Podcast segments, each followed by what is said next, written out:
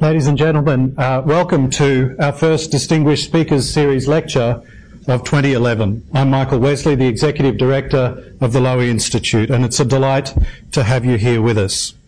Traditionally, diplomacy has been seen as a realm of cold, hard calculation rather than emotions or pop- popular opinion.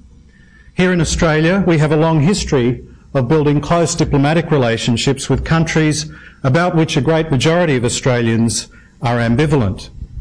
For 50 years, Australia's relations with Britain have been the opposite of this pattern.